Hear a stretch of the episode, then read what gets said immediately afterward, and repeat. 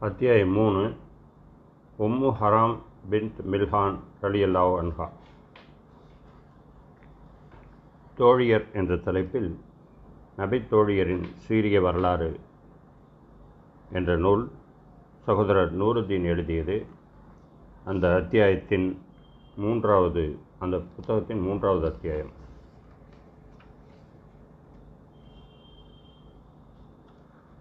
உஸ்மான் ரலியல்லாஹு அவர்களின் ஆட்சி காலத்தின் போது அவரிடம் கோரிக்கை வைத்தார் மாவியா ரலிலாஹு கோரிக்கை வைத்தார் என்பதை விட முந்தைய ஹலீஃபா உமர் ரலிலாஹுவிடம் கூறிக்கொண்டிருந்த ஆலோசனையை மீண்டும் துவக்கினார் என்றுதான் கூற வேண்டும். அந்த கோரிக்கை கடல் தாண்டி சைப்ரஸ் தீவின் மீது படையெடுக்க வேண்டும். அதற்கு வலுவான காரணம் ஒன்று இருந்தது. ஆயினும் உமர் ரலியலான்கு அவர்கள் அந்த கோரிக்கைக்கு அனுமதி வழங்காமல் தவிர்த்து வந்தார். அதுவரை முஸ்லிம்கள் கடல் கடந்து சென்று போர் புரிந்த அனுபவம் இல்லை என்ற உண்மை ஒருபுறம் அத்தகு கடல் பயணத்தில் பொதிந்திருந்த ஆபத்து இன்னொரு புறம். இதெல்லாம் அவரை பலமுறை யோசிக்க வைத்தது.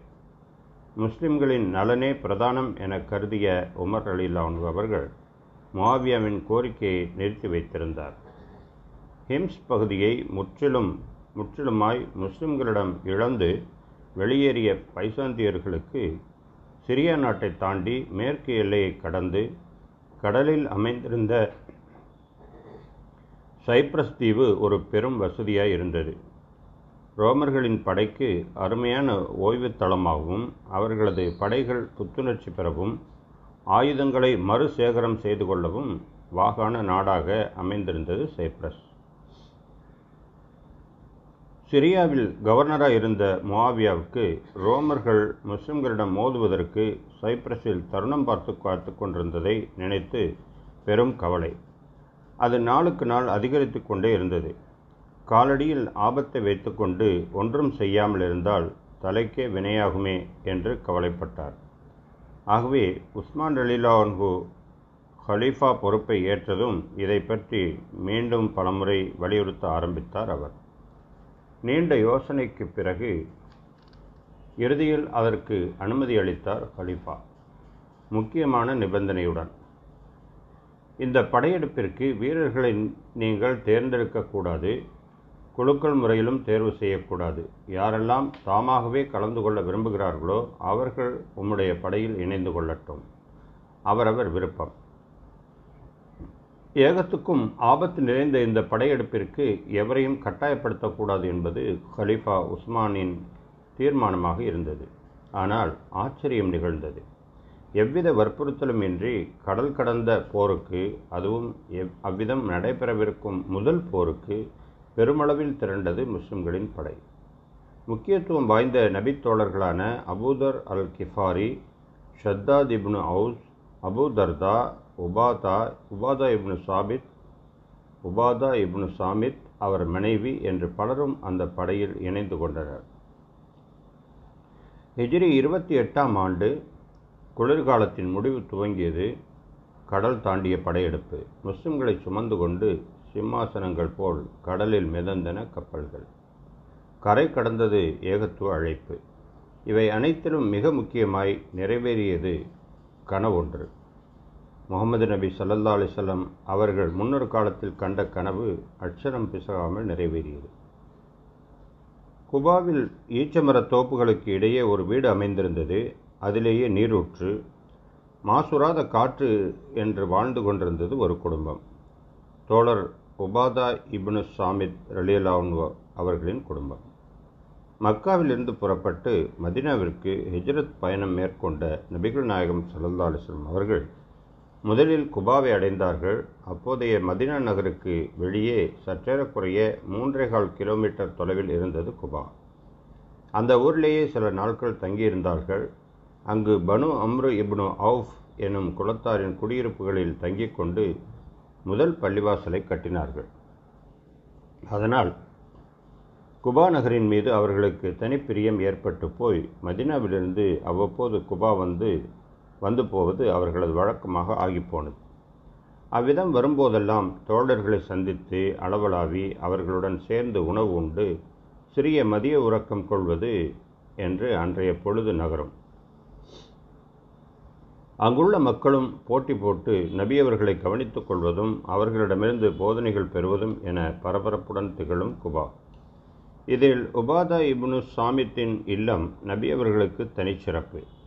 உபாதாவின் மனைவி உம்மு ஹராம் ரலியல்லாஹ் வான்கா உம்மு ஹராமும் உம்மு சுலைமும் சகோதரிகள் என்பதையும் அவர்களின் சகோதரர் ஹராம் இபனு மில்ஹான் கொல்லப்பட்டதையும் சென்ற அத்தியாயத்தில் பார்த்தோம் இல்லையா? அதனால் நபி அவர்களின் சிறப்பான கரிசனம் அவர்களது குடும்பத்தின் மீது இருந்தது. எந்த அளவு என்றால் நம்பிக்கைக்குரிய சகோதரிகள் என்று இவர்களை குறிப்பிடுவார்கள் நபி அவர்கள். தவிர அக்குடும்பத்துடன் நபி அவர்களுக்கு உறவொன்றும் இருந்தது. பால்குடி சகோதர உறவு பற்றி அபு சுஃபியான் இபுனு இபுனுல் ஹாரிஸ் ரலியல்லாஹா ரலியல்லாஹ் அன்ஹு வரலாற்றில் படித்திருக்கின்றோம். அதேபோல உம்மு ஹராம் நபி அவர்களுக்கு பால்குடி சிற்றன்னை. அதாவது நபி அவர்களின் தாயார் ஆமினாவுக்கு பாலூட்டிய செவிலித்தாயிடம் பால் குடித்து வளர்ந்தவர் உம்மு ஹராம். எனவே நபி அவர்களின் தாய்க்கு ஒப்பான உறவு அவரிடம் ஏற்பட்டிருந்தது. உபாதா இப்னு சாமித் ரலியலானு அவர்கள் மிகச்சிறந்த போர் வீரர் மிக துணிச்சலானவர். அக்கபா உடன்படிக்கையில் பங்கெடுத்து கொண்ட அன்சாரி முஸ்லிம்களில் முதல் போரான பதிலில் பங்கெடுத்து பங்கெடுத்து கொண்ட பதிரு போராளி. அதன் பிறகு ஏனைய போர்களிலும் தவறாது நபியவர்களுடன் கலந்து கொண்டவர். ஒரு நாள் நபியவர்கள் குபா வந்தார்கள். அன்றைய பகல் உம்மு ஹராம் இல்லத்திற்கும் வருகை புரிந்தார்கள். ஆர்வமுடன் வரவேற்றார் உம்மு ஹராம்.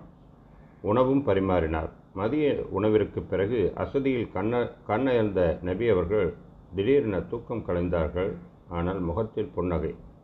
அல்லாவின் தூதரே ஏன் புன்னகை என்று கேட்டார் உம்முஹராம் என் சமுதாய மக்கள் சிலரை கனவில் கண்டேன். அரசர்கள் சிம்மாசனத்தில் வீற்றிருப்பதைப் போல கடலின் மீது மிதந்து கொண்டிருந்தார்கள் என்றார். உடனே அல்லாவின் தூதரே அவர்களுள் நானும் ஒருத்தியாக இணைந்து கொள்ள அல்லாவிடம் இறைஞ்சுங்கள் என்றார் உம்முஹராம். இன்ஷா அல்லா அவர்களுள் நீங்களும் ஒருவராய் இருப்பீர் என்றார்கள் நபி அவர்கள். பிறகு சற்று நேரத்தில் மீண்டும் கண்ணயந்தார்கள். முகமது நபி சொல்லா அலுவலம் அவர்கள். சிறிது நேரத்திற்கு பிறகு மீண்டும் புன்னகைத்து கொண்டே கண் விழித்தார்கள். அதை கண்ட உம்முஹராம் ஆர்வமுடன் மீண்டும் வினவினார். அல்லாவின் தூதரே ஏன் புன்னகை?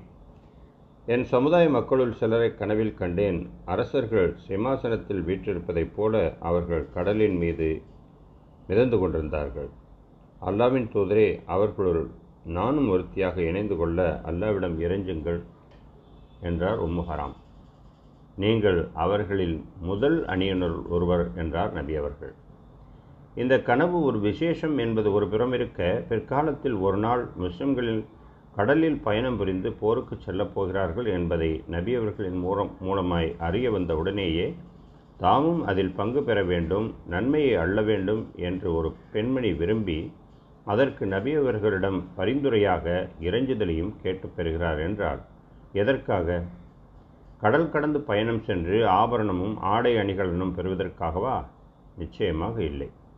ஆபத்து நிறைந்த அந்த பயணத்திலும் போரிலும் உயிருக்கு உத்தவா உத்தரவாதம் இல்லை என்பதை சிந்தனை தெளிவுடன் நன்கு உணர்ந்து அதை தியாகம் செய்யும் பேராவலும் இறை வகுப்பும் தவிர வேறொன்றுமில்லை. ஆணோ பெண்ணோ ஈமானிய வலுவில் ஆடவரும் பெண்டிரும் பால் வேற்றுமையின்றி வாழ்ந்திருக்கிறார்கள் அவர்கள்.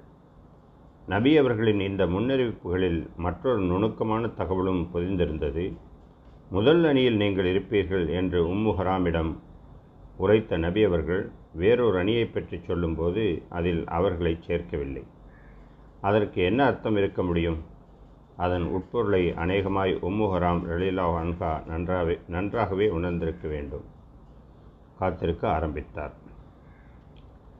ஆண்டுகள் நகர்ந்து கொண்டிருந்தன. நபி அவர்களின் மறைவுக்கு பின் உபாதா அபு உபைதா ஆமிர் இப்னு அப்துல்லா இப்னு ஜர்ரா ஆகியோருடன் இணைந்து கடமையே கண்ணாய் பற்பல போர்களில் கலந்து போரிட்டார் உபாதா இப்னு சாமித் தம் கணவருடன் இணைந்து பின்தொடர்ந்து சென்று கொண்டே இருந்தார் உம்முஹராம் சிரியா நாட்டில் சிரியா நாட்டின் பகுதிகள் முஸ்லிம்களின் வசமாயின. பலஸ்தீன் பகுதி மக்களுக்கு ஆசானாகவும் நீதிபதியாகவும் உபாதாவை நியமித்தார் உமர் அலிலாம் அங்கேயே தங்கி வாழ்க்கையை தொடர்ந்தார்கள்.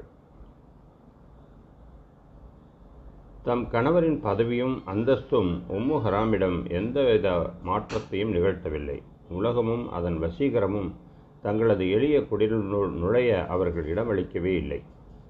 குபாவில் எப்படி எளிமையாக வாழ்ந்திருந்தனரோ அதைப் போலவே தொடர்ந்து அவர்களது வாழ்வு இப்பொழுதும் பகட்டு ஆரவாரமற்ற அடக்கமான வாழ்க்கை.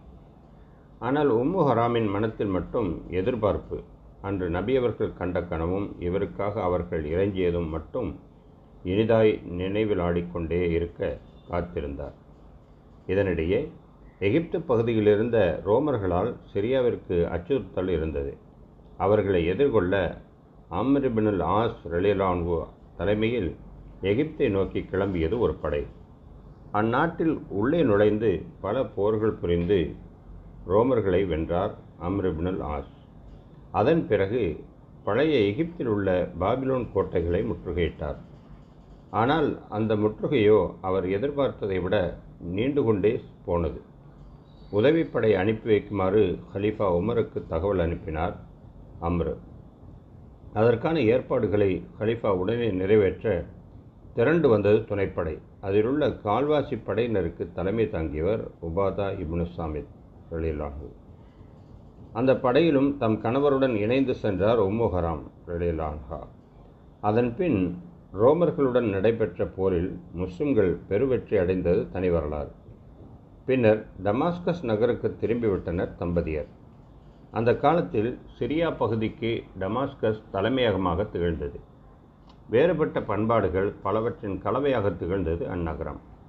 பெருவாரியான மக்கள் தொகை கொண்டிருந்த அந்நகரில் நபியவர்களின் முக்கிய தோழர்களும் இருந்தனர். அவர்களின் நோக்கமெல்லாம் அங்குள்ள மக்களுக்கு கல்வி புகட்டுவதும் நல்வழி போதிப்பதும் இறை வேதத்தையும் நபியவர்களின் வழிமுறையையும் பரப்ப வேண்டும் என்பதுமாகவே இருந்தன தவிர வளம் கொளிக்கும் டமாஸ்கஸின் சொகுசோ உல்லாசமோ அவர்களை கவரவே இல்லை.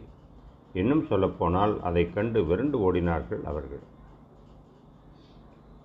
இதற்கெல்லாம் பிறகு உஸ்மான் ரலீலா அவர்களின் காலத்தில் சைப்ரஸ் நோக்கி திரண்ட முஸ்லிம்களின் படையெடுப்பைத்தான் நாம் மேலே ஆரம்பத்தில் அறிமுகப்படுத்திக் கொண்டோம். முவாவியா தம் மனைவியுடன் இப்போருக்கு செல்வதாக அறிவித்தார். அந்த தலைப்புச் செய்தியே மக்களை உற்சாகப்படுத்த போதுமானதாக இருந்தது. செவிகளில் போருக்கான அழைப்பு வந்து விழுந்ததும் ஆயுதங்களை ஏந்தி கொண்டு விறுவிறுவென விரைந்தார்கள் முஸ்லிம்கள். உஸ்மான் அலிலான் அவர்கள் எதிர்பார்த்தது போல் பலரும் தாமாக முன்வந்து படையில் இணைந்து கொண்டனர். இதற்குத்தானே காத்திருந்தேன். இன்னும் இத்தனை நாளும் என்று படையில் இணைந்து கொண்டார் உம்முஹராம் ரலீலா அன்ஹா. படு உற்சாகம் வேகம் பேராவல். கடலில் அலையாட அலையில் கப்பலாட அதில் வீற்றிருந்த முஸ்லிம்களின் கப்பற்படை கடலில் மிதந்தது. நபியவர்கள் கூறிய உவமை உவமை போல உம்முஹராமின் கண்ணெதிரே அக்காட்சி தெளிவாய் விரிந்தது. கப்பலின் ஓரத்தில் நின்று கண்ணில் நீர் ததும்ப நீரிலைகளை கண்டவாறு முணுமுணுத்தார். உண்மை உரைத்தீர்கள் அல்லாவின் தூதரே.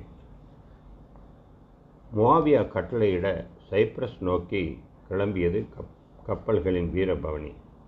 வழியில் அவர்களை எதிர்கொண்டு தாக்கின ரோமர்களின் கடற்படை. அதையெல்லாம் முறியடித்து சைப்ரஸில் நங்கூரம் பாய்ச்சின முஸ்லிம்களின் கப்பல்கள்.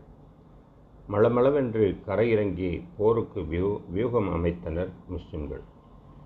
உம்முகராம் பயணிக்க அவருக்கு ஒரு குதிரை வழங்கப்பட்டது. அதில் ஏறி அமர்ந்தார் அவர். ஆனால் குதிரை முரண்டு பிடித்து திமிர தடுமாறி கீழே விழுந்தார். அதில் அவருடைய கழுத்தில் பலமான காயம் ஏற்பட்டு இறைவழியில் இறந்து போனார். மதீனாவின் குபாவிலிருந்து கிளம்பி ஹிஜாஸ் சிரியா பலஸ்தீன் எகிப்து பின்னர் மீண்டும் சிரியா என்று இறை வழியிலான அறப்போரில் கணவருடன் சென்று இறுதியில் சைப்ரஸ் போரில் தம் இறுதிப் பயணத்தை முடித்து ஷஹீத் எனும் உயிர்த்தியாகி அந்தஸ்தை பெற்று உயர்ந்தார் உம்முஹராம் ரலீல்லவான்ஹா அவர்கள்.